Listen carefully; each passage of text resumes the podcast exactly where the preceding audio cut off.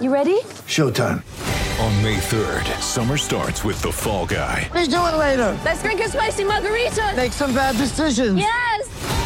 Audiences are falling in love with the most entertaining film of the year. Fall guy. Fall guy. Fall guy. That's what the poster said. See Ryan Gosling and Emily Blunt in the movie critics say exists to make you happy. Trying to make it out? Nope. Because I don't either. It's not what I'm into right now. What are you into? Talking. Yeah. The Fall Guy. Only in theaters May 3rd. Rated PG-13. I'm fond of saying you can't have free without the dumb. Freedom is actually spelled F R E E D U M B. Dumb. Freedom is directly tied to the amount of dumb that we tolerate.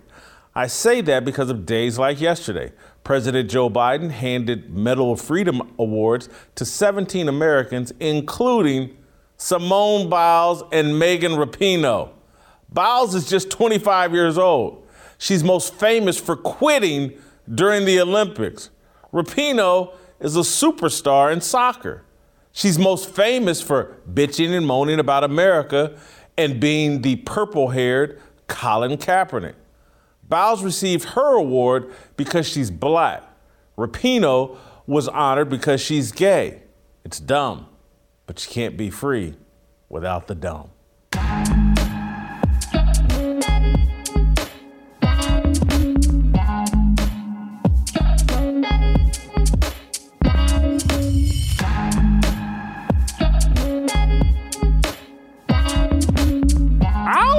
Happy Friday. The weekend is here. Welcome to Fearless with Jason Whitlock. I am Jason Whitlock, your host.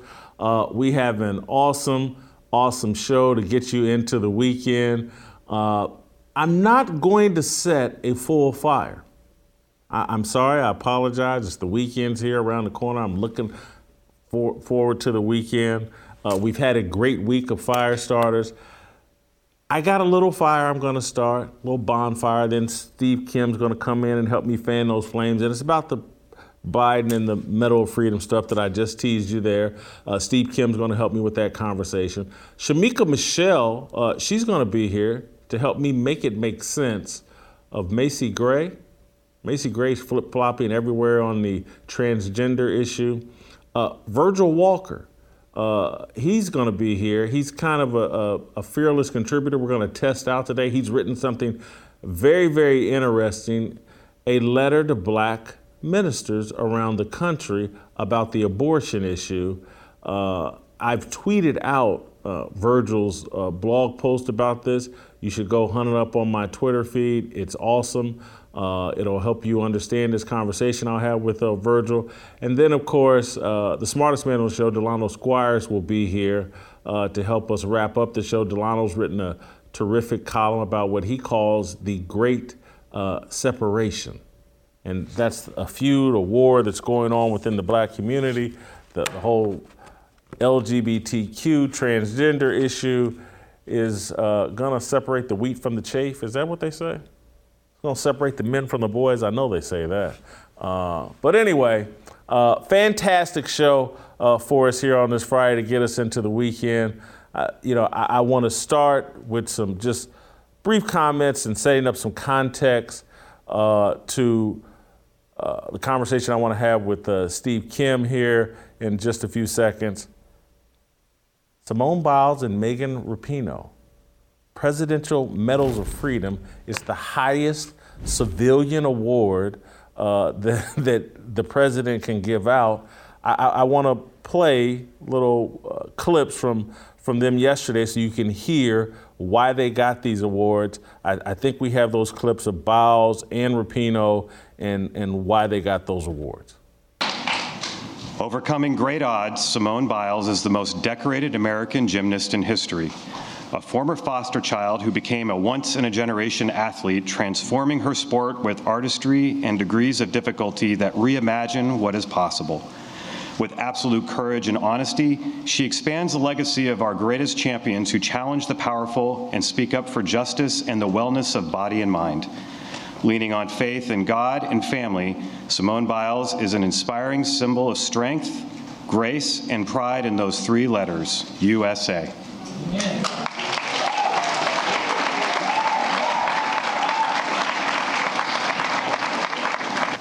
World She Cup quit. champion, Olympic gold, gold medalist, named the world's best women's soccer player, Megan Rapinoe is one of America's great athletes.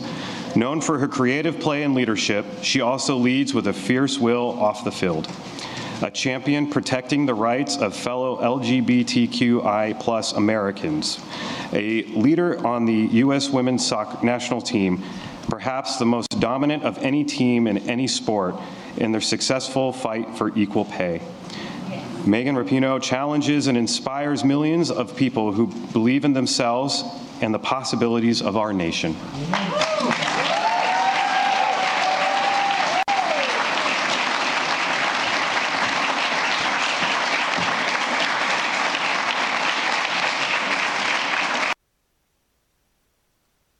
How you choose to have sex does not make you a hero. Trust me, I know that. From, from how I choose to have sex does not make me a hero. And it doesn't matter whether you're a giver or a receiver. And so, uh, Megan Rapinoe, just literally, would she be getting that award if she wasn't gay? No, she would not. I don't, I, you know, I don't follow the women's national soccer team that close, so I. But in this last Olympics, I don't think she was, or World Cup, I don't think she was our best player. Most outspoken, most flamboyant, most hey, look at me with her purple hair and all that other crap she does. The most uh, Colin Kaepernick esque. It, it, she did not a presidential medal of freedom. Are you kidding me? Simone Biles, great Olympic gymnast, no doubt about it. But she quit at the Tokyo Olympics. She quit. Citing, you know, she just didn't feel right. But, and, and I get it. That's fine. I'm not trying to rip her for quitting. I'm ripping her and ripping the Biden administration for giving someone the Presidential Medal of Freedom when the last time they were on the big stage, they let their teammates in the United States of America down. She did something selfish and narcissistic. As I said at the time, Simone Biles did not want to compete in those Olympics. Her mind was wrapped around 2020 is my last year, and then I can move on from all of this. When those Olympics got pushed back a year to 2021, she mentally checked out. She wasn't woman enough to say, you know what? I'm old.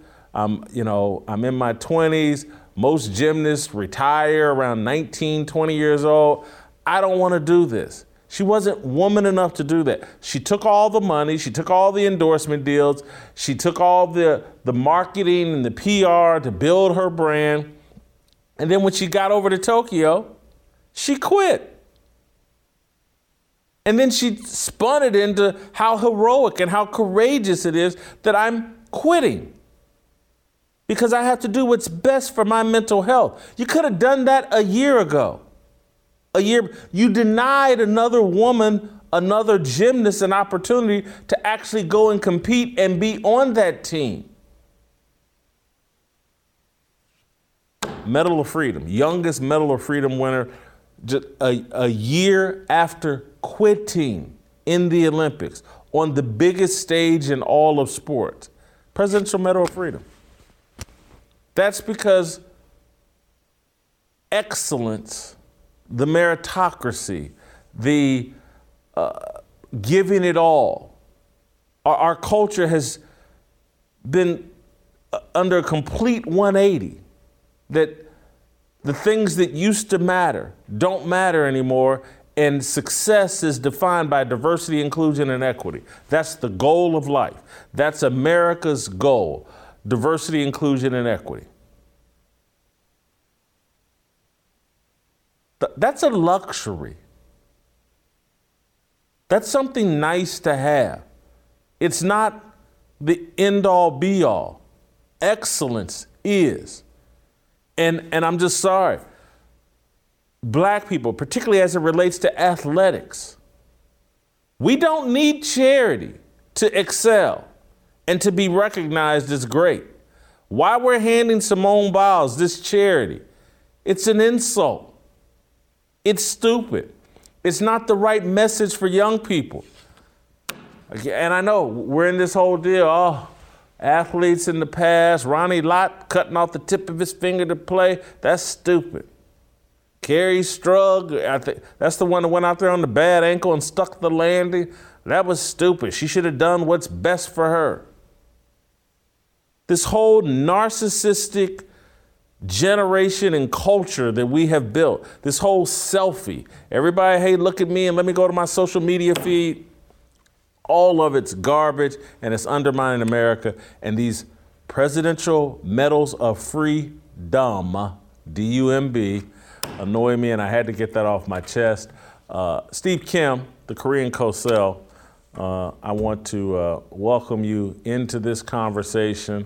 Uh, are you as bothered by these presidential medals of freedom as I am? Jason, first of all, good Friday to you. I'm actually a little bit surprised, pleasantly. I, I would have thought Lia Thomas would have also got one too. I mean, she checks even more boxes. But but this goes right in line with the Biden administration. I mean, winning an award such as that, it's almost like winning an award for best Mexican cuisine from Taco Bell. What, what's it really mean? And you're right. This is all about diversity and checking boxes and virtue signaling. You know, as it relates to Simone Biles, I give her a little bit of a break because she is younger, perhaps more impressionable, and prone to being influenced. But you're right. If a football player actually quit in the middle of the second quarter of a playoff game and certainly a Super Bowl, nobody would call them courageous. They would not be getting the game ball. I have never actually seen a little kid go up to any athlete and say, Sir, can I have your autograph? The way you just pulled yourself out of the game from mental health, mental wealth and healthness has really inspired me. That's never happened, not in real life. And just think about this: the '91 Pistons when they walked out about what 30 seconds before the Bulls were officially the Eastern Conference Championship in a game that they had essentially already played. The game was over.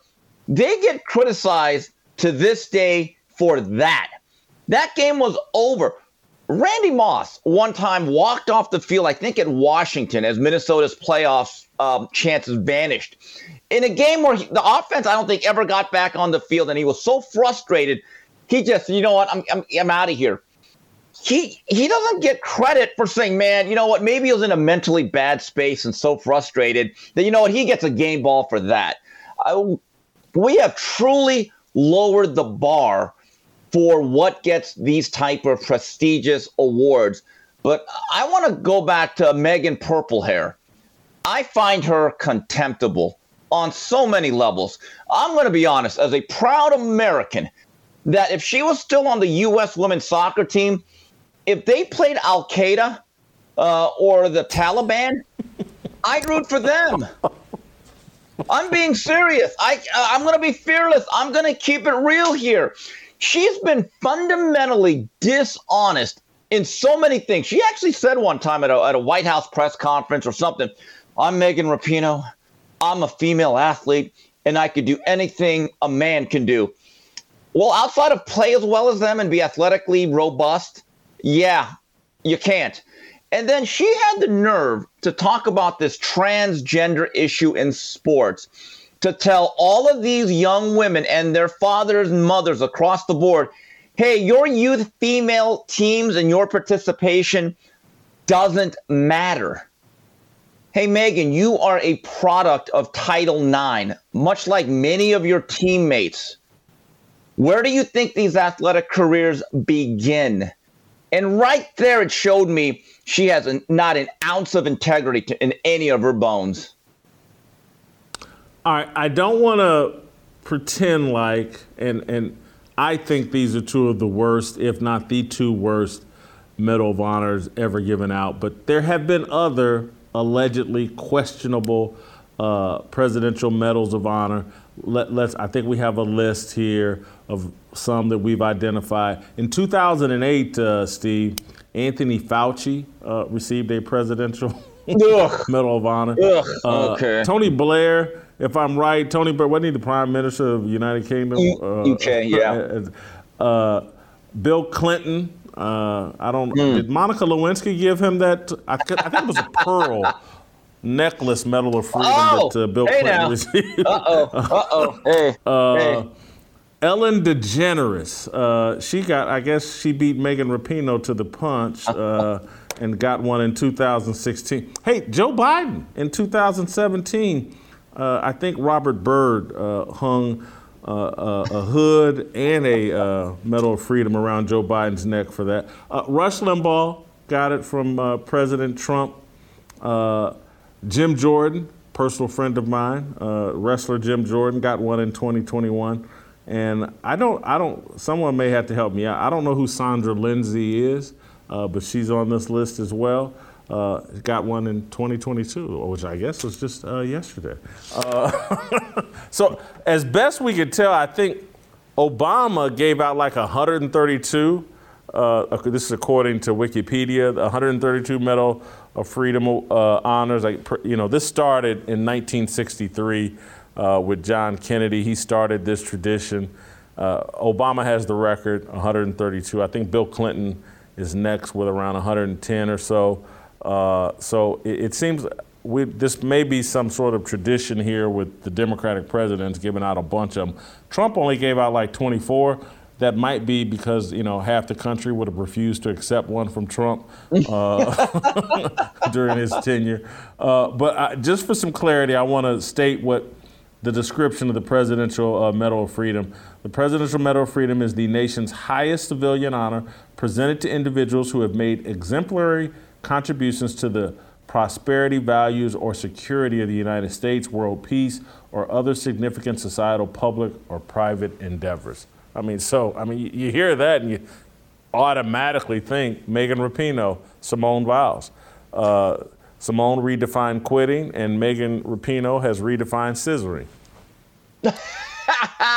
You know, you know what's maddening I'm going full both- Shamika today. I'm just you, off you the really chain. are. Here Oh, you know, you, you know what's maddening, uh, and I know this has to irk your nerve when you heard, as Kool Moe Dee once said, the the white columnists who is now so chicken.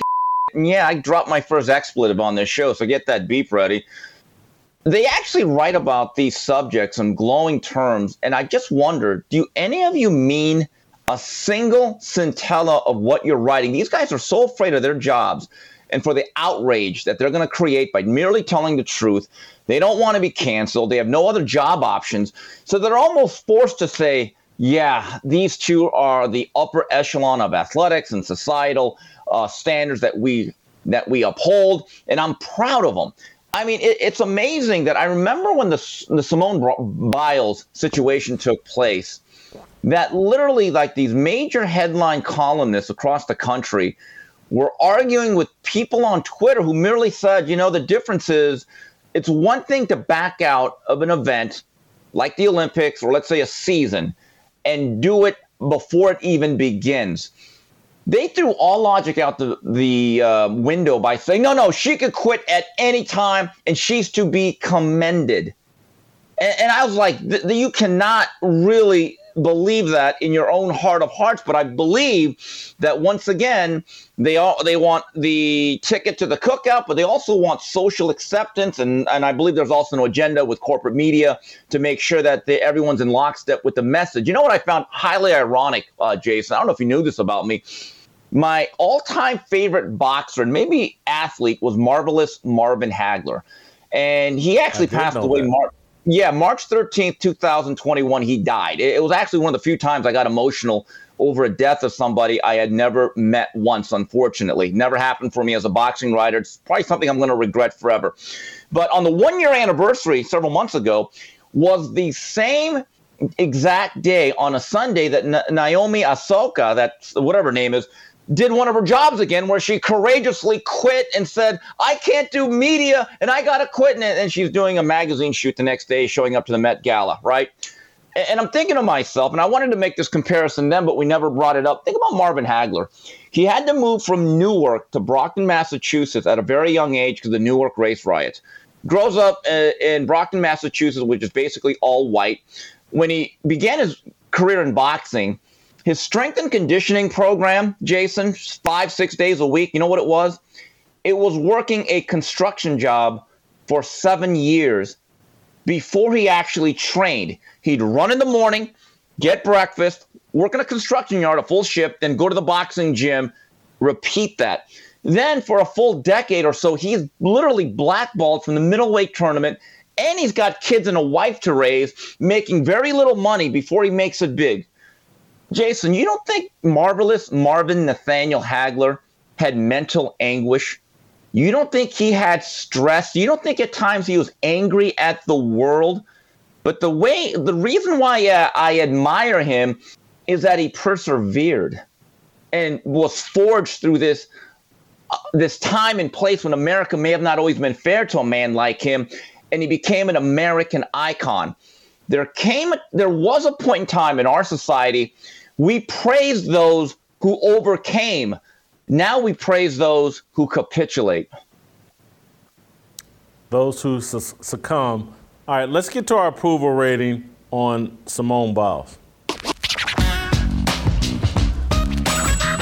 This will be very interesting here. Uh, we're both critics of uh, Simone Biles. Can we keep her out of the dumpster fire? Uh, let's see. Uh, job performance, I'm just sorry. When you quit on your team at the Olympics, you quit at the Super Bowl of your sport, I just can't. I can't go there. I can't give her. She's. It's a zero for me. Mm, you know, oh boy, you know I like to give my zeros. I, I have thrown no more no hitters than Nolan Ryan. But I looked at the overall scope of her performance. Let me make this clear. She's a highly accomplished athlete. I mean, you look at her trophy case, a lot of medals, a lot of gold. So based on that, if it wasn't for the quit job, she'd get like close to 25. But you're right, quitting at the Olympics, that's almost inexcusable. That knocks her down to a 10. Can't believe you're going soft, Steve. Uh, I, character. I am. I'm a marshmallow. Uh, character. I, I'm, I'm going low here as well. You look your teammates in the eye at the Olympics and you quit in the middle of the event and and you take all that attention away from them that someone else could have replaced her. I I give her a four in character.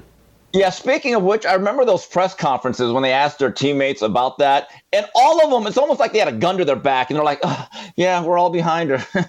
yeah, we also, I'm like, "Oh God," I, I, felt sorry for those young ladies. You know what? I, I am going soft. I'm the Stay Puft Marshmallow Man today. Look, overall, I don't think she's been nearly as damaging to American psyche um, as Miss Rapinoe. I'm going to stick with a 10. Oh, it's the whole Rapinoe uh, conversation is why you're going yeah. soft. You, you would it would have been all zeros if we had been talking about Megan Rapinoe. You've gone soft right. here. Authenticity. Uh, she's on brand for a woke millennial. Is she even a millennial at 25? Is that generation over? Is 25 still cracked that? Anyway, she's as woke as any other young athlete and actually halfway believes the stuff that's been programmed into her brain. So I gave her a 12 for authenticity. Okay, I, must be a Simone Biles pom pom waiver. I gave her a 15. I, look, I actually believe a lot of these younger people, and look, we're a lot old now. Like you told me last week about college football realignment, and you said, yeah, but Steve, we're old. Uh, I get it. We're not exactly Walt Kowalski yet, but we are now telling kids to get the hell off our lawn. But I did give her a 15 because she's, I think she's young and impressionable. And I would like to see what her worldviews are in about five to 10 years, see if they evolve at all.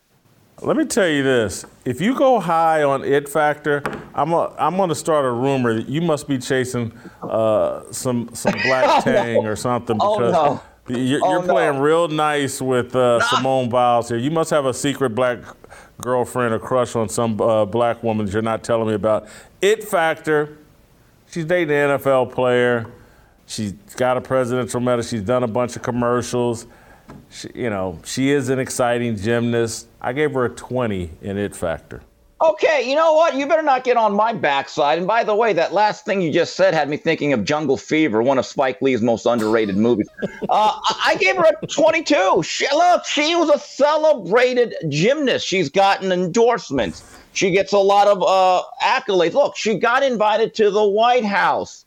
So, you know, say what you want. And I did not want to get her into a dumpster fire. I think her overall body of work deserved for her to be at least kept out of that realm. Steve, I haven't checked your Twitter feed in a while. I see your tweets, but I haven't gone to your bio. But th- this whole thing, because right now you got her at a 55 and candlelit. Right. I've got her at Yeah. 36 and dumps. I got. I'm gonna go see who you're following right now. Yep, there it is.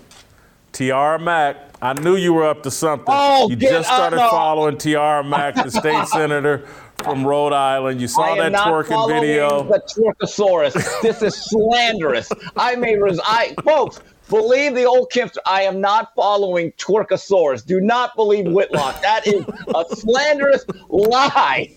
Lies, I lies, I guarantee you, if, if I hop into your DMs, you and Tiara Mack been going back and forth. I knew that twerk video was too much for you. Got She is Simone. Biles at Candle in the 55. She no, she's thick. Yeah, yeah. She's thick, like Jerome We Bettis. Agree on that. All right, Like let me take care of some business. I gotta let you go. I gotta let you go, Steve. Take care of some business.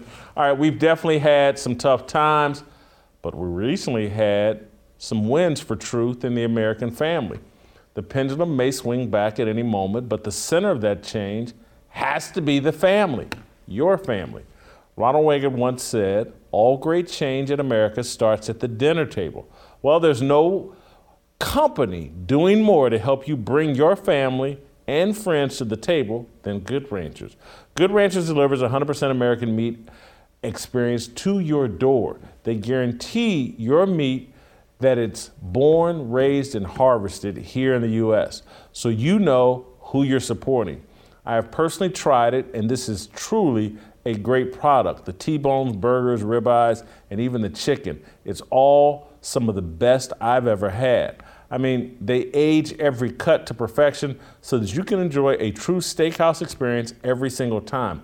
Every box is superior quality, flavor, and value. Good Rancher supports American agriculture and business. They support us and what we do and what we believe. So go check them out. Support those who support us, your country, and Taste Buds. They support it all.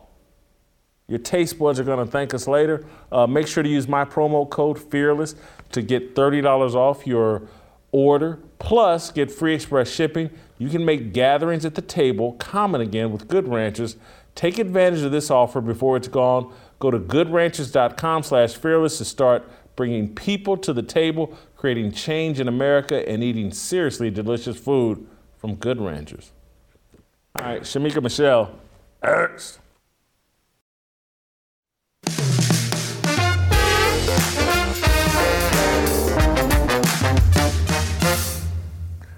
All right, welcome back. Uh, time for some make it make sense, and uh, we'll go out to uh, North Carolina, bring in Shamika Michelle, see if she can make it make sense. Macy Gray, uh, the singer, uh, Shamika, I'm sure you saw this. She went on Piers Morgan show, and she said one thing about the transgender issue, and then she went through three days of re-education and she said something else on uh, the Today Show. Let, let's start with what she said on Piers Morgan. Let, let's play that first. And I, I will say this, and everybody's gonna hate me, but as a woman, just because you go change your parts doesn't make you a woman. Right. Sorry. You feel that? I know that for a fact. Sounded pretty confident and pretty strong and pretty much like common sense to me. Uh, but three days of re education, and uh, here she is now on the Today Show with Hoda. Well, I, I don't know how to say Hoda's last name, but anyway, let's play the clip. Well, uh, I never, of course, meant to hurt anybody with with uh, what I said. I'm a, I'm actually a huge. Uh, I think it takes a lot of courage to be yourself, to, to, to go out in the world and be honest about who you are. And uh, so I think anyone who is uh, in the LGBT community is a hero and, and sets an example for all of us with that, you know? Uh, she later went on to basically backtrack and stutter about the whole transgender issue. They they completely re-educated Macy Gray in a, in just three days. Uh, make it make sense for me, Shamika. Uh, Jason, this makes perfect sense because if you lean on who you believe sustains you, Macy Gray believes her fans and the record execs sustain her. If she believed in the ultimate sustainer, the person that's greater than any fan, greater than any hater, greater than any executive of any company, she would lean on his truth, which is male and female created he them. You know, if you're a tree planted by the water, the still water, the living water. Someone can summons and send out all their flying monkeys. You will not be moved. As you know, Jason, that people are trying to make me backtrack. But I don't moonwalk because I'm not Michael Jackson. And I don't bend over because this ad says exit only. But when you think that somebody else is where you get your blessings from, that's what you do. So it makes perfect sense that Macy folded just like so many before her have. I, I think you're right. I could have never said it uh, that cleverly. Uh, and and yeah, I, I she's got a new album coming out, and I'm sure someone got on the phone and was like, "Hey, if you want this album to come out, you better back that ass up." right, exactly. That's she tried to walk away, she but she, she she choked. yeah, and, and and I watched this uh, clip uh, originally in, in, its entirety, and and I it just reconfirmed and restated to me. This is why I had to to leave Los Angeles and leave corporate media is because I'm just not going to bow to stupidity. And and right. you know, I used to uh, I used to say this. This is kind of related to the conversation we were had yesterday, me, you, and Jill Savage about relationships and and and it's it's relationships a lot of times, and particularly between man and woman, people love to say it's based on compromise. You got to be willing to compromise. And I used, I was famous in my 20s and 30s, and people would get mad at me. I would say, compromise? I'm not going to meet you halfway to stupidity. What, what am I compromising on? Either we're going to agree on the truth, but I'm not going to meet you halfway to stupidity. I don't know if my position was right. I have some regrets uh, to some degree for that attitude, and it's probably arrogance. But that is who I am. I- am just right. I'm gonna stand on truth. And this woman has stated something that was so factually obvious, and to see she couldn't even hardly make eye contact with Hoda and, and the people because mm-hmm. she was so embarrassed. She knew she was lying. Right. I'm just I, I, I can't do that. I, I just can't I can't do it. Yeah, I was thinking, Jason, I feel sorry for her because when she was talking to Piers Morgan, she looked like she had a little more confident. As she was talking to Hoda, if that's her name, Hoda, what is it, Hoda? She looked so Huda, beaten down she looked beaten down. She didn't look like she believed what she was saying, and I just felt really sorry for her. Like, wow, this is it. This is what you have to do. You have to bow to the establishment when you feel like they are where your blessings flow from. You know, if that's where you think your help come from, then that's where you're gonna you're gonna lean on and and think that they sustain you. It's I felt sorry for Macy looking at that second clip. And so only I'm only asking you this because I know you love music. You do a little singing yourself. I can't off the top of my head think of what Macy Gray's most famous song is. Is she any good? And I'm sure I've heard some of her music, but she says a, her talking voice is unique and I'm wondering what, because it doesn't come up in my head immediately what her most famous song is. Is she talented? I try to say goodbye and I choke. I try to walk away and I stumble. I, though I try to hmm. hide it, it's clear my world crumbles when you are not near. Something like that. I I don't think she has the best voice, but I did have that album. I have to say, I liked it. She had some really good songs. I think she's a great songwriter. And I think that's what happened. She wanted to hide behind her songwriting ability, and someone, as she sang the song, trying to teach it to somebody else, said, No, you should be the artist. And that's how she became the artist instead of just the songwriter. Thank you, Shamika. Great job as always. Enjoy your weekend. Uh, get your Fearless Army swag at shopblazemedia.com backslash fearless. Virgil Walker and his letter to black pastors. X.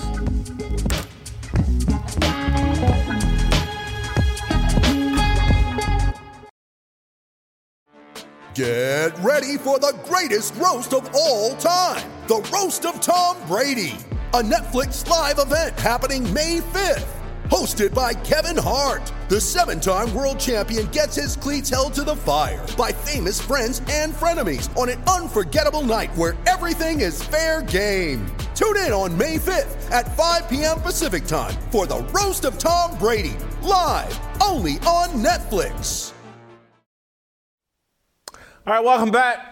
Uh, been looking forward to uh, doing this interview for a couple of days.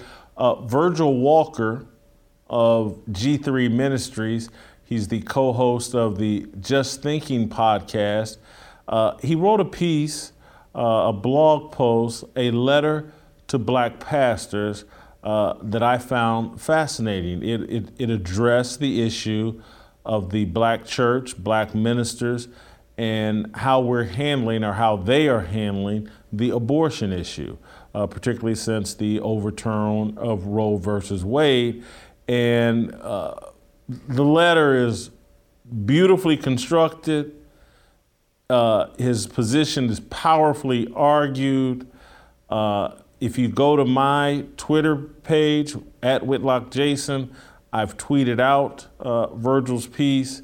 Uh, when we will bring Virgil on, he can tell you how to find him over social media and how to easily find find the column. But uh, he gets right to the heart of many of the matters, even connecting uh, faith leaders' seemingly pro-choice position to Dr. Martin Luther King and his relationship with Planned Parenthood and Margaret Sanger and the eugenics movement to pointing out he Virgil argues three there are three primary reasons why uh, the black church has been silent or in support of abortion. Uh, we've got a one a financial partnership with white liberals, uh, two political gain, and then three po- uh, cultural popularity to win the approval of feminists. He, he basically argues the black church and black ministers have sold out, and we need to deal with that. Virgil, welcome to the show. We're honored to have you. Uh, I want to start with how has your letter uh, been received? Yeah. Well, Jason, thanks for having me. It's an honor to be with you. Been a fan of the show for quite some time, and uh, it's it's been it's been mixed as you can imagine. I mean, there, there are uh, those who appreciate the candor and the clarity uh, that I shared regarding the article. Uh, there are others who, again, and, and like fashion, uh, were rather upset uh, about what it is I, I shared. As, as someone who's who's served uh, as a pastor uh, for years, uh, who serves in ministry now, uh, and who is who's I spent more than six years in the front lines of abortion clinics. Uh, for me, when when I heard about the decision regarding Roe v. Wade, I was I was ecstatic. You know, I was really excited. Never in my lifetime could I have imagined this kind of an outcome. And so when when I recognized that you know there, there would be folks who would be upset about this, who would be angry about this, uh, I recognized that. And as you've said on the show often, uh, you made the you made the statement that you know if, if folks who are secularists or atheists or folks who are uh, non-believers have a worldview that that differs from ours, uh, we'd have no problem with that. The problem that we have is when we see those who claim themselves to be Christians, uh, who wear the title pastor, uh, who who actually are are fashioning themselves as clergy, begin to articulate a worldview that is antithetical to everything they claim to believe. and then and then to have the unmitigated gall to stand in the pulpit on the Lord's day and utter blasphemies about the nature of God with, la- with, with so little fear in them. In fact, the, the real fear they should have is that God's wrath would actually consume them on the Lord's day and that they would drop dead. But these men don't fear God. They, they articulate a worldview that is antithetical to the biblical worldview that, that we hold dear. And truth be told, they absolutely need to be removed from the pulpit. So, again, with all that said, uh, with regard to A, the motivation uh, behind writing the piece as well as what folks have have experienced as a result. Uh, you know, they, it's it's been it's been mixed reviews, but again, I'm I'm not I've never been moved by that. So Virgil, you, are hearing from people that like the piece, you're hearing from people that dislike it, and I'm wondering if the people that dislike it, who claim to have a faith, are they upset that you criticize the black church, or do they have a substantive disagreement on how the Bible and how God feels about the issue of abortion? Yeah, there, there's never a substantive argument. Uh, basically, it's it's it, it really results like it always does, uh, from those who hold at worldview.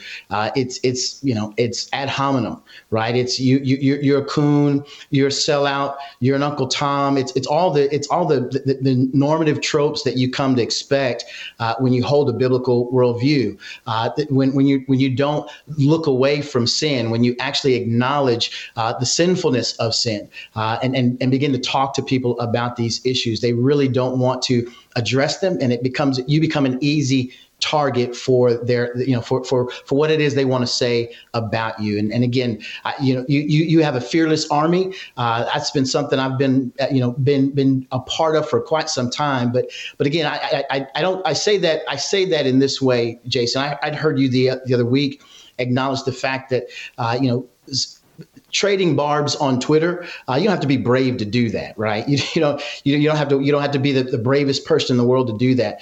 But it's interesting how when you do declare truth, how those who hate the truth actually come out and stand against it. And so that's that's exactly what you're seeing, but you don't see any substantive arguments. I think I think the worst that they've actually done or said, uh, they tried to challenge uh, Margaret Sanger and her actual view uh, regarding abortion and, and, and things like that. But but most have not really read Sanger in her own words. Uh, most have, have, have really believed uh, the the revisionist history uh, of, of Planned Parenthood. And so in my piece, I actually quoted uh, specifics from the award that was given to Dr. King, so that so that no one could say, "Well, I misinterpreted Sanger," or "I thought you know I said this and that was that was wrong. I, I shouldn't have looked at it in that way." I just I just used their words uh, so that you could hear from from from those people.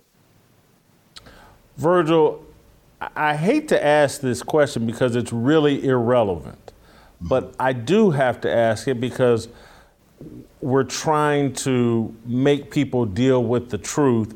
And so I, just want to know for clarity's sake, growing up, was your experience in the traditional black church and your work as a minister and in the church now, are you in the black church and working with other black Christians? Yeah, that's a great that's a great question. I I I, I want to first I want to first amplify what you said from the beginning.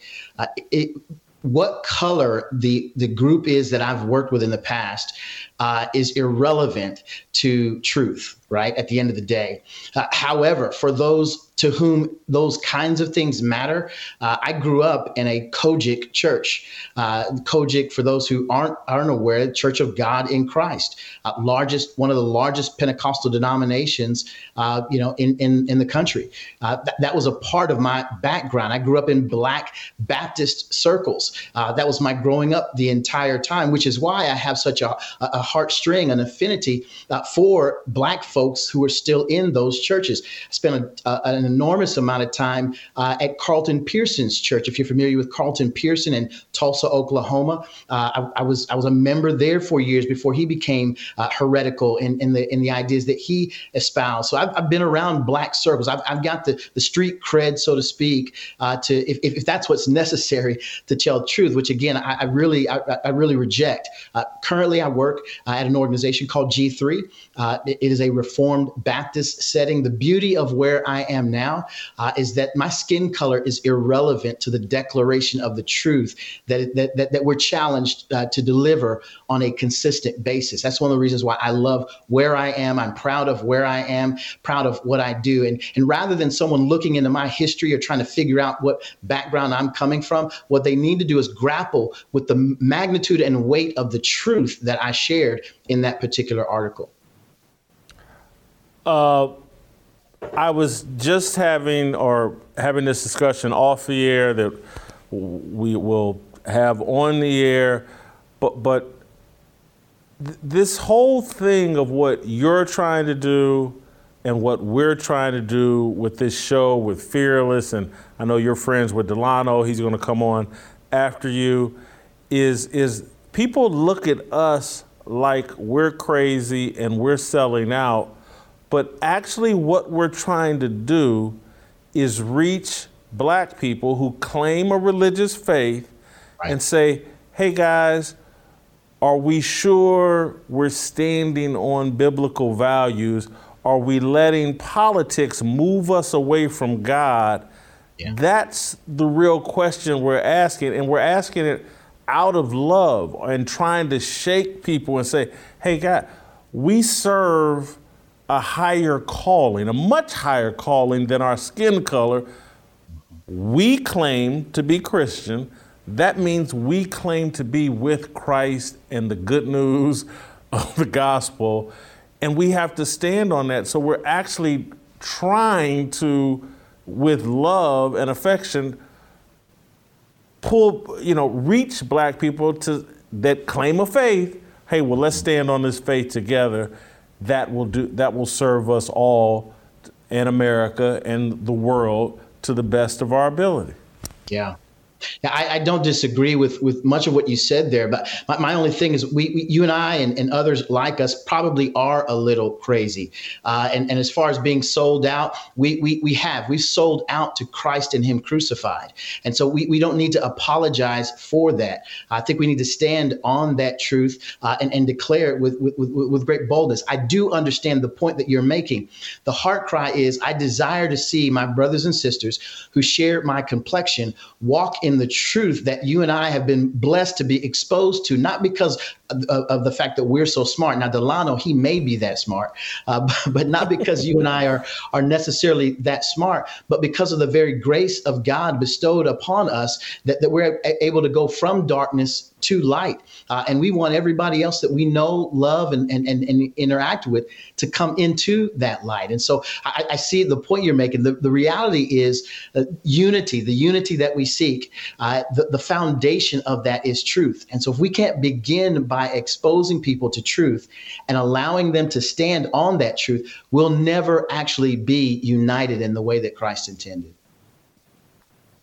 we had I had such and and I didn't plan to go this direction, Virgil. It's just these thoughts come to my head, and I'm I'm getting to know you, and I appreciate the conversation. But there's a nostalgia, and again, I'm, I think I'm much older than you. I'm 55, but me growing up in a small little black church, 25th Street Baptist Church in Indianapolis, I have so many fond memories of that entire experience. Yeah. Uh, trips to Kings Island with the church, uh, cookouts and camping events and Eagle Creek Park in Indianapolis. We do all these, and and and I don't. And as a kid and as a young person, politics weren't at the center of our identity, and so politics didn't matter nearly as much, and we just right. connected because we were believers and we had things in common. And now I see politics at the center of churches. And, and it's, it's like, wow, it's like, I, because I'm sticking to biblical principles and apply those to how I view the world, even politically, it's like I'm made to feel uncomfortable. Right. Uh, that I'm not going to stand with the Democrats that support Planned Parenthood, support abortion, uh, think that somehow without their assistance, I can't make it in this world. And I'm like, well, I'm on Jesus' team. What do I need you for?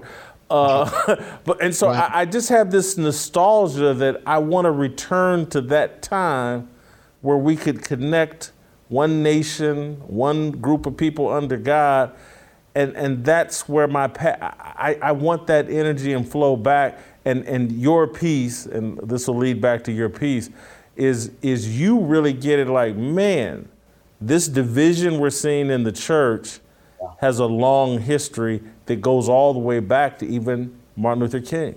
Yeah, absolutely. I, I don't disagree. I, I think that, you know, I, I, I, could, I wish I had more time and I may have to revisit the, the, the the construct of what you're sharing because I, there was a time when when faith is what brought us together. If you begin to look at the statistics uh, from the the, the pre uh, civil rights era, what you'll see is that family structures for Black families were intact, and this was at a time when there was there was actually greater segregation. Uh, that there was actually more laws that, that that codified racism. Right? You want to talk about systemic racism? Those folks felt it for real, but were actually doing better in in the in the time frame in which they lived Why? Because they weren't looking for handouts from government. They were actually standing on their faith, and that's what brought them together and, and kept communities together. Uh, I mean, I, there's a whole lot more I could I could say about that, but I, I agree and, and with you. What we've done is we've we've really we've really abdicated that. We've let that go, and in, in, in you know in an effort to, to get something now, to gain something now, uh, we've we've we've let go of God. Uh, we've latched onto government. Uh, we, have let go of, of scriptural sufficiency right? And, and, and we've, we've, we've latched on to social justice. I mean, these are the kinds of things that we're doing in our culture that is actually, actually having a damaging effect uh, over the long term. And it, it, it, puts guys like you and me uh, back into that nostalgic period uh, when we when we had, you know, grandma's home cooking on Sunday morning and we'd all go over and, and enjoy that. And, and over the course of, the, of time, it, it wasn't what government can do, it's what we could do as a people together, united under the banner of faith. That's what it's really about. Virgil, I'm to let you go on this note. Do you see any light at the end of the tunnel? Do, do, do you, are you hopeful that the black church, black ministers will wake up? Yeah, I, am hopeful in this regard, Jason. I, I, I, recognize that when it is darkest, light shines brightest. Uh, and so, again, I, I, applaud what, what you do, my, my brother D- Delano, my man Chuck Knox, uh, those guys, we're, we're a band of brothers. You know, behind the scenes, uh, I'll, I'll, pick up a phone and, and tell one of them, hey, I'm getting ready to write this article. They'll tell me, hey, I'm getting ready to go on, you know, fearless. I'm going to do this. And so, what I'm seeing is that there is that camaraderie. There are those people who are are connecting the, the, the dots. My, my brother Darrell Harrison, that, that I do the, the co-host the show with, we're all connecting with one another to, in an effort to to get the word out, to get the message out. And and those who, uh, my goal is never to figure out, you know, uh, how many are coming to that light. My goal is simply to share the truth and allow God to draw those folks uh, to the light. And in that regard, as I'm faithful, I'm definitely hopeful. Virgil, thank you so much. Appreciate it. Would love to have you back. Uh, would love to be a guest on your podcast. Thank you so much. All right, go to youtube.com slash Jason Whitlock. Hit notifications, hit subscribe. If you're listening on Apple, give me that five star review. All right, uh, Delano Squires.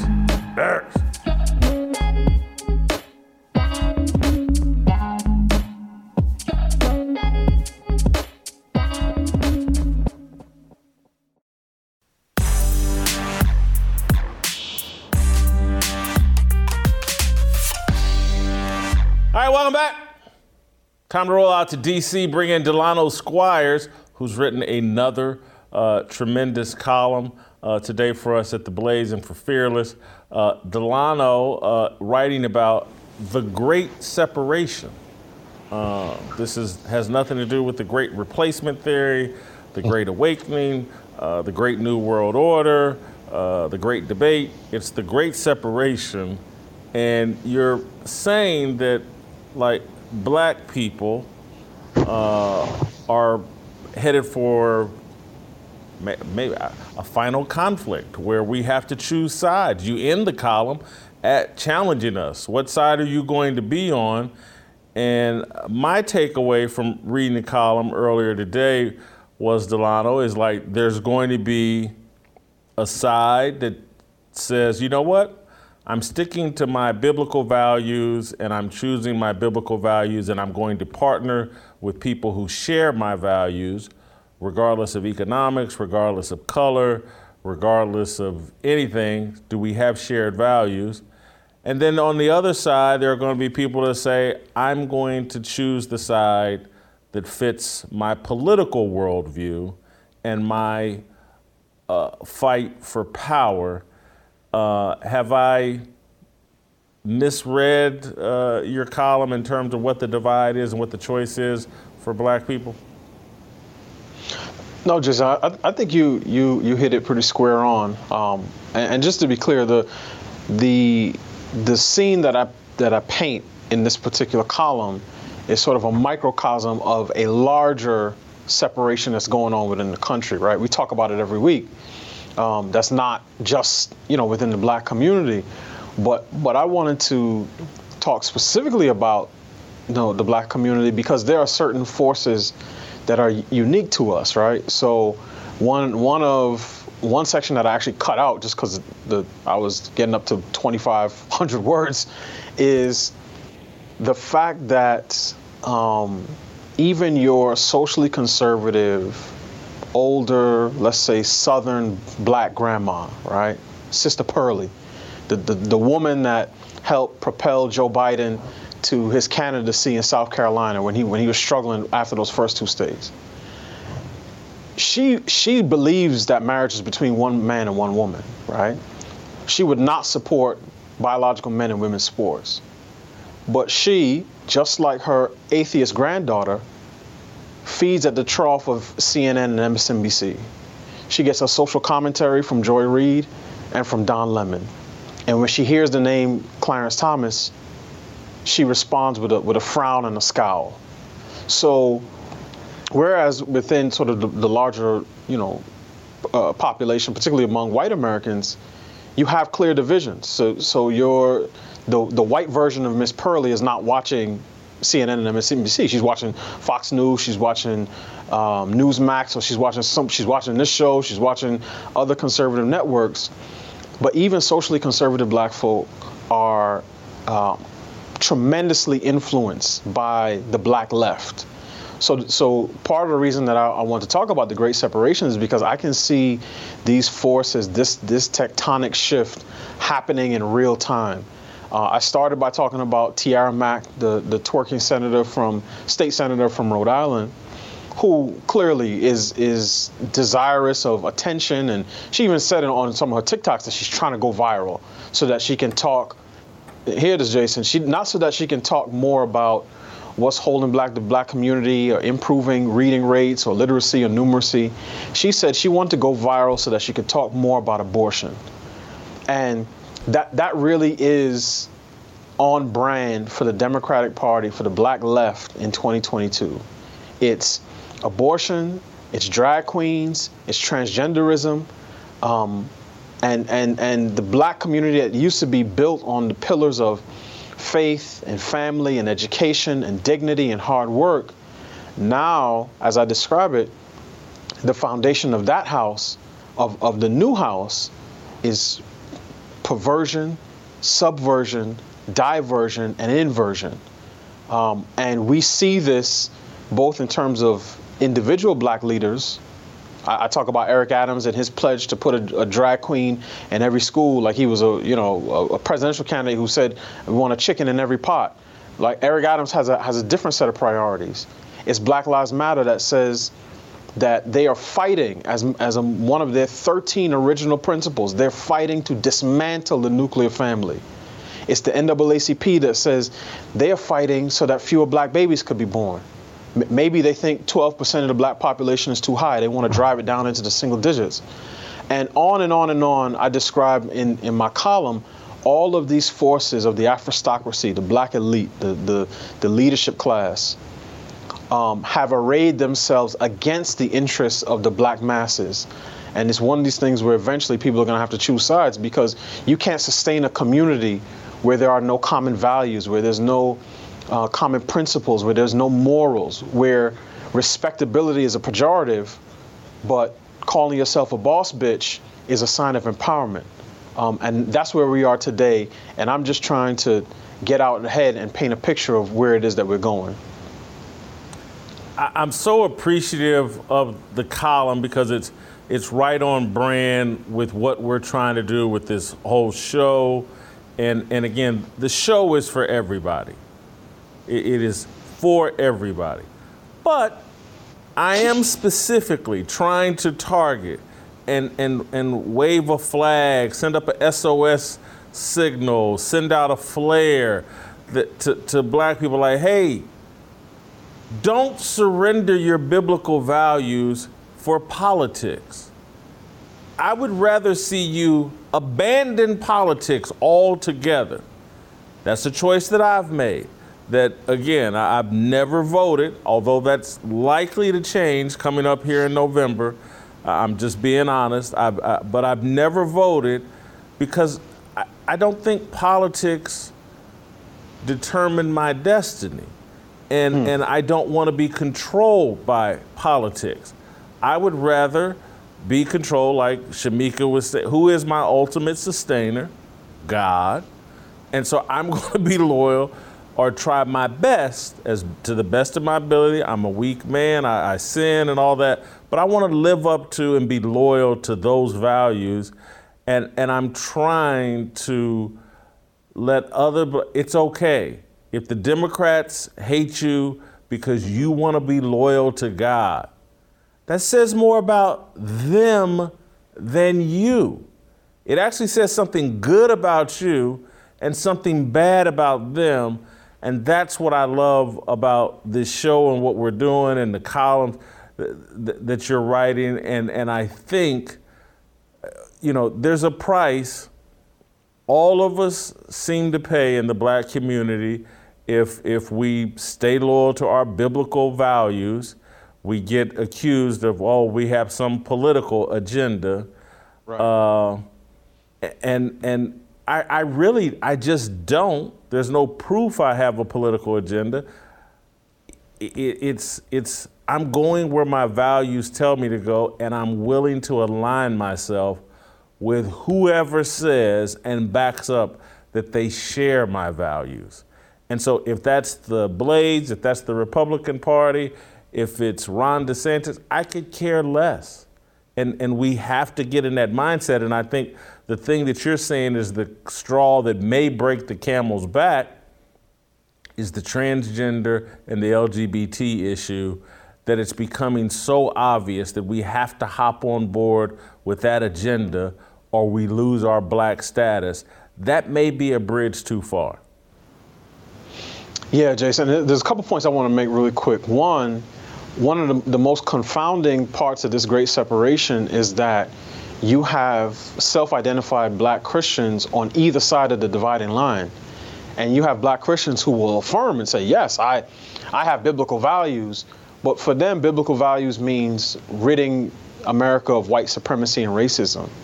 Right? Over the last week, you and I have both seen multiple videos with, with prominent pastors who, who shepherd large congregations coming out and criticizing the Supreme Court for overturning Roe versus Wade, which again doesn't ban abortion, which I wish it did, but just sends abortion back to the states.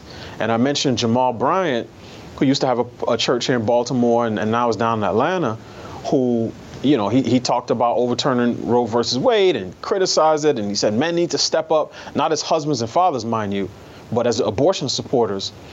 And the, the in the same video where he talked about his support for abortion, he, he couched it in the language of choice, but his support for abortion. A couple minutes later, he he pivoted and said, "Now we're ready for the baby dedication." Right. So it's as if these people have no self-awareness. That irony is completely lost on them, um, and he's not the only one. It was a pastor after pastor who I've seen take to the pulpit and say, "No, God, in fact." Supports abortion. And these are churches that ha- whose congregations number in the thousands. So these are people who have real influence. So, so that's one of the, the, the most challenging aspects of, of, this great separation that a lot of people are standing on fault lines and they don't even know it. So, so when the space opens up, they are going to fall through. And to your point, you talk about the trans issue. Macy Gray is probably one of those people, right? Soul singer and actress who talking to Piers Morgan, she said, you know, in, in her sort of uh, unique style, that I, I, I, don't think that, you know, if you get surgery, it makes you a woman. And I said, okay, that's, that's a that's a reasonable take to me, right? Now she said, if you say you're a woman, but you're obviously a man, I'll still call you a she. Now, obviously, I wouldn't agree with that because you're lying at that point. But I said that's about as good as it's gonna get on the left. It wasn't even a week later where she showed up on the Today Show and was subjected to a public humiliation. She couldn't even look the host in the eyes squarely. She couldn't finish a sentence um, with any sort of coherent thought. It was all about the education that she received and and and you know and and if whatever you are, I believe it. And and this this is what the black community needs to understand. And, and again, let me go back to black preachers. The the people who had moral authority, who wielded that moral authority for our our greater benefit a generation ago. These guys need to understand that today, if you affirm a biblical sexual ethic, the left, including many of your own people, will accuse you of basically burning a rainbow cross on somebody's lawn and say, if you don't get with transgender rights, that you're a hateful bigot. So th- this, as I said, this this thing is is coming apart. Now, it's not a revolution; it's, a, it's an evolution. So it's moving somewhat slowly in terms of what we can perceive with our own eyes. The average person still thinks that race is the biggest issue. The average black person still thinks that race and racism are the biggest issues in this country, right? They see the periodic police shooting, horrific as they may be, and they say, well, this is black life in America. And they don't understand all of the plates that are moving beneath their feet and the things that are going to swallow them up and their children. So I, I, thought it was important to raise that issue. And, and one, one other point I wanted to raise quickly I quoted Ta-Nehisi Coates twice in my piece. Once is I was when I talked there. to Okay, okay. So I was so going. I was going. Let me ask a question. Let me Okay, ask you because I and I, I don't want to. But the second time you quoted him, Uh-huh. you mentioned his that there's no black problem that can't be solved yes. by the elimination of white supremacy, and it's Yes. so crystallized for me what my problem is with Ta-Nehisi Coates and these people on the left is is like, and again, Ta-Nehisi Coates, I don't think claims to be a Christian or have any religious faith that I'm aware of. But those of us that do claim a Christian faith, what he's expressing directly contradicts our faith. Th- th- There's not. It doesn't say in the Bible if if if uh, white people are on your side, how can you fail? Or, if white people are against you, how can you succeed? But if God is on your side, how you know? Don't, don't worry about the haters, and and and that's where people like confuse me or uh, other people that are labeled conservatives or people that have a biblical worldview. I'm not sitting around worried about white bigots because God is on my side. I don't see white people as my salvation. I see Jesus Christ as my salvation, and my adoption of his values and principles will protect me and allow me to succeed. Yeah, uh, and Co- Coates is is a central figure in in the piece because one, he's he's one of the more um, you know significant public intellectuals, particularly in terms of the written word over the last 15 years. People like Ibram Kendi can't, he couldn't even uh, carry Ta-Nehisi Coates' jockstrap because uh, every Kendi column is basically a repetition of racism, sexism, capitalism, homophobia, transphobia, so on and so on and so forth, and racial equity. That's that's every Kendi column. But Coates is both the person who said, um, they, I'm paraphrasing, they made us a race, we made ourselves a people, right? So he's talking about the impact that slavery and segregation had on sort of forming and fortifying the black community. You had slaves that came from all over Africa, but once they came here, th- they are what sort of formed or were the genesis of what we now know as black America. Right, so we don't identify as Angolan Americans or Gambian Americans. We're, we're black, or some people say African American. But Coates is also the person that said, to your to your point, that there's no problem with black people that the complete and total eradication of white supremacy couldn't fix. I cannot think of a less manly statement to make.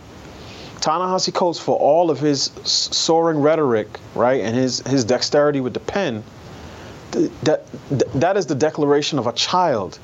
What he is doing is putting all agency, all responsibility for the condition of the black community. And, and he didn't write this in 1922. He, he wrote this in like 2016, 2018. He's putting it all on the shoulders of white people. And what I said, similar to what I said in my Clarence Thomas column, is that for the black left, um, or the left in general, this is their worldview on race. White people do things, black people have things done to them. White people are, are always the subject of the sentence, and black people are always the object. We're not even the star of our own autobiography, Jason. It's the, white man oppressed us, and now the white man has to come and save us. And you can't build a community with people like that who have such an aversion to responsibility. And, and after that, I, I, I mentioned the quickest way to get the most radical black activists to turn into a White Lives Matter field organizer is to talk about crime in, in large cities like Baltimore, St. Louis, Chicago, New York, Philly. Then you get the question. Now, it's the only time they ask this question. They'll say, well, what about white on white crime? Now that's curious because they never bring up white people when it when it comes to police shootings. They never bring up white people when it comes to drug overdoses or suicide or any of the other uh, social maladies or social pathologies that plague the quote unquote white community. But as soon as it comes to talking about violence in our neighborhoods, where black people are 90% of the victims and 90% of the perpetrators, then all of a sudden they turn into Team United Nations and now they want to care for all the people of the world and sing kumbaya. And you and I know that that's not, that's not real concern. It's a, it's, a, it's a diversionary tactic. It's a dodge. It's, it's the clarion call of people who cannot accept, accept any responsibility for their behavior. So for me, again, it, it just shows that this is another one of those forces that's pulling the community apart. You can't have a community where people, particularly men, refuse to take responsibility for anything. We, we are going to be a servant class in the next 30 years. There's going to be a small black elite and middle class, and then you're going to have a large, the large black masses who are disproportionately dependent on the government and who exists in a state of multiple partner fertility, right? Every guy's gonna have three baby moms, and every woman's gonna have four baby daddies, and uh, uh, perpetual co-parenting. That, that's what it's gonna look like in in another 30 years if we do not get our act together. I, I, I want. I love your point about how unmasculine Ta-Nehisi Coates's words make him appear. Uh, but here's what he would say, and people like him would say, is like, I, I want the responsibility of fixing white people. Mm. And that's why, that's literally, I, I'm, I'm willing to see, you ain't man enough to do the work of calling out white people and fixing them. And again, that's why, you know, and I'm, I'm not trying to be abusive to people, but I'm just going to put names on. That's why Emmanuel Acho had a show uncomfortable conversations with a black man where he went out and talked to white people. We yep. love to go out and fix up and play therapist for white people. Mm-hmm. That's why Ibram Kendi X is out collecting money, uh, teaching white people how to not be racist. That's why Ta-Nehisi Coates, every, all of his books are directed at, written for, to white people on how they can better themselves. We have established a, a, a hospital uh, a doctor's office staffed by black liberals that go out mm. and, and their lives are dedicated to improving white people because they think there's some salvation for them in that. And then they turn around and look at me, look at you, look at the people on this show, and say, why are y'all sitting around talking to black people about how we sh- what we should do? It's like, well, hold on. Don't we think doctors are good, therapists are good, improving yourself? Because again, the conversations I'm trying to have, I'm having with myself also. It's all a reminder of me. Jason, improve you, be responsible for you. You have the power. You can take these biblical principles, apply them to you, your family, your friends, your situations, your existence, and things will get better for you. I don't have a problem with white people. Everybody knows that about me. I don't have, and again, I'm willing to partner with white people. I'm willing to partner with people who are willing to work on themselves. But, but I'm not sitting around thinking about how I can improve white people because I grew up around black people, my family, most of my friends are black. I want us to embrace things that will improve our life and our existence and our happiness and our salvation here on earth. Coates, Acho, Ibram Kendi, Roland Martin, every, they their lives are dedicated to improving white people. They should own that. They should, and and um, you know we we've talked about Roland Martin. I've talked about the Root, the Griot. Um, at one point, I was doing research on a on a for a, a column, and I counted. I think there were over 150 articles that the Root had that were tagged white people.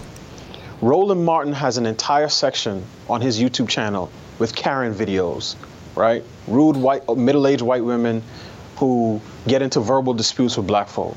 These are the things that our sort of ethnic media focus on. Now, they, they will not say a word about the, the hundreds of school children, toddlers to, I'm, if, even if you want to look at toddler, like five-year-olds through eight-year-olds in these big cities who end up getting killed in drive-bys on their porches while they're going to school, while they're walking home from school. None of these outlets will talk about that. But if you find a, a white lady in Sheboygan, wherever the Sheboygan is, whatever state it's in, and she says a crossword to a black lady as they leave the Target parking lot, oh yeah, Roland Martin's gonna find that. He's gonna find that. And he's gonna say, look look, we, we haven't got this, we haven't come very far. Because as you, in the same way, and I've said this before, that the true north of the feminist movement is, is the alpha male, right? Is masculinity. The true north of the anti-racist racist movement is white folks. These, these people are perpetuating an anti, anti-identity. They, they, they have no um, sort of vision for what the future for black folks could and should look like, that they can uh, speak of affirmatively. It's always what they're against, never what they're for.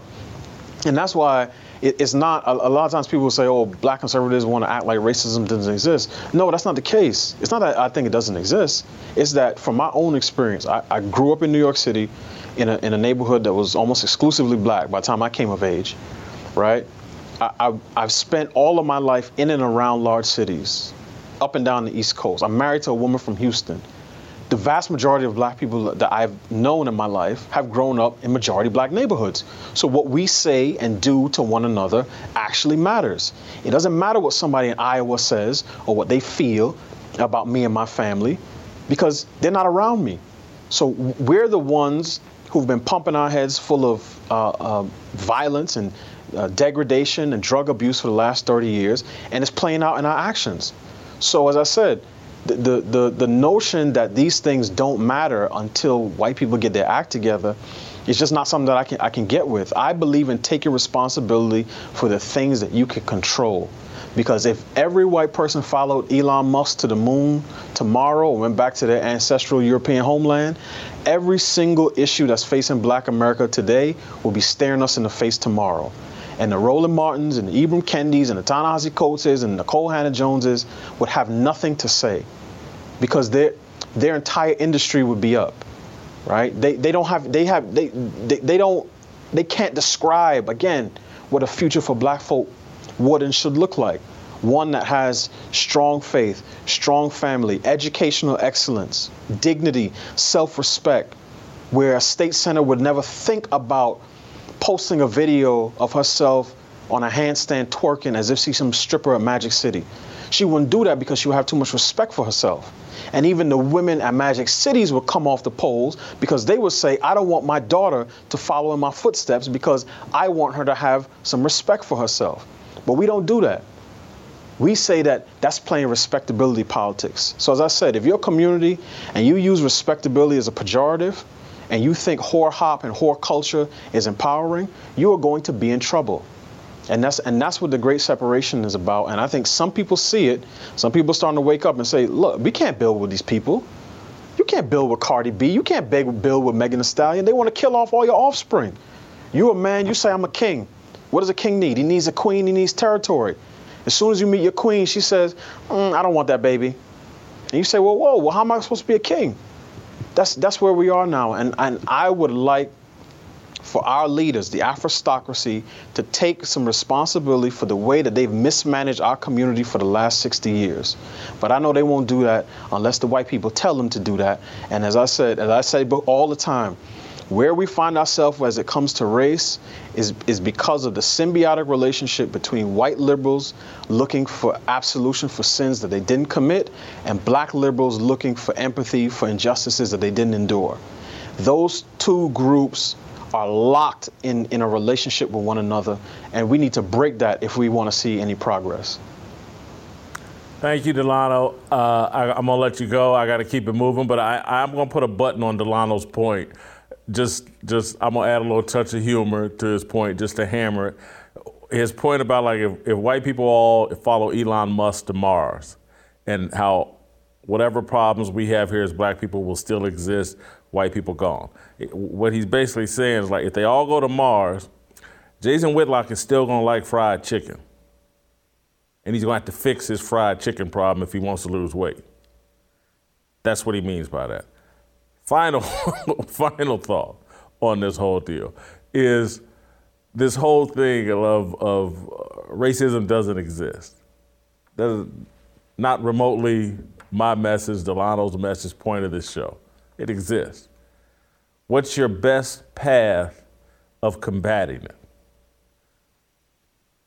Commit to being a doctor for and therapist, Dr. Melfi for white people, or adopt these biblical values and principles that have the 2,000 years of collective wisdom found in the Bible, partner with Christ and other Christians, regardless of their ethnicity, adopt those values, partner with those people, connect with those people, embrace those values within yourself, that will combat racism far better than Emmanuel Acho's uncomfortable conversations with white people, Ta-Nehisi Coates' books, Ibram Kendi's anti-racism speeches and uh, TED Talks. Those will do nothing.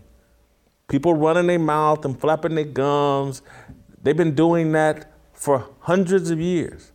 Does not eliminate, does not even combat racism. Adopting biblical values and principles, applying those to your life, those actually work. All right, uh, I hear tomorrow. That's it for us. Uh, we'll see you next week.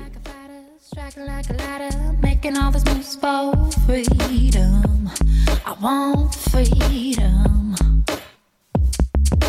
No negotiation, my system, no relation. We all just wanna have freedom. Sitting on the corner, never been alone. I'm breaking my back for freedom. Blessed, we are living, get back. We are receiving, all deceiving. We all wanna be free.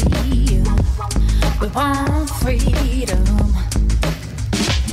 I just want, I wanna be. I just want, I wanna be. I just want, I wanna be. I just want.